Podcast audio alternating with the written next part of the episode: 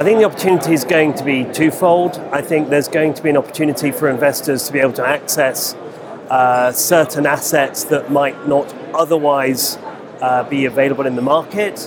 Uh, I think there will be sellers um, of those assets, and I think there will be an opportunity for certain buyers to step in uh, and build the portfolios of a quality that they're looking for. I think the other opportunity right now is to is to is to invest more towards some of the big trends we're seeing, uh, particularly demographics. Uh, we're seeing technology really now coming through into decisions around property. We're seeing uh, individualization as a, as a concept, um, smaller apartments, self storage, um, and we're seeing hospitality still still really strong, some, some great performance.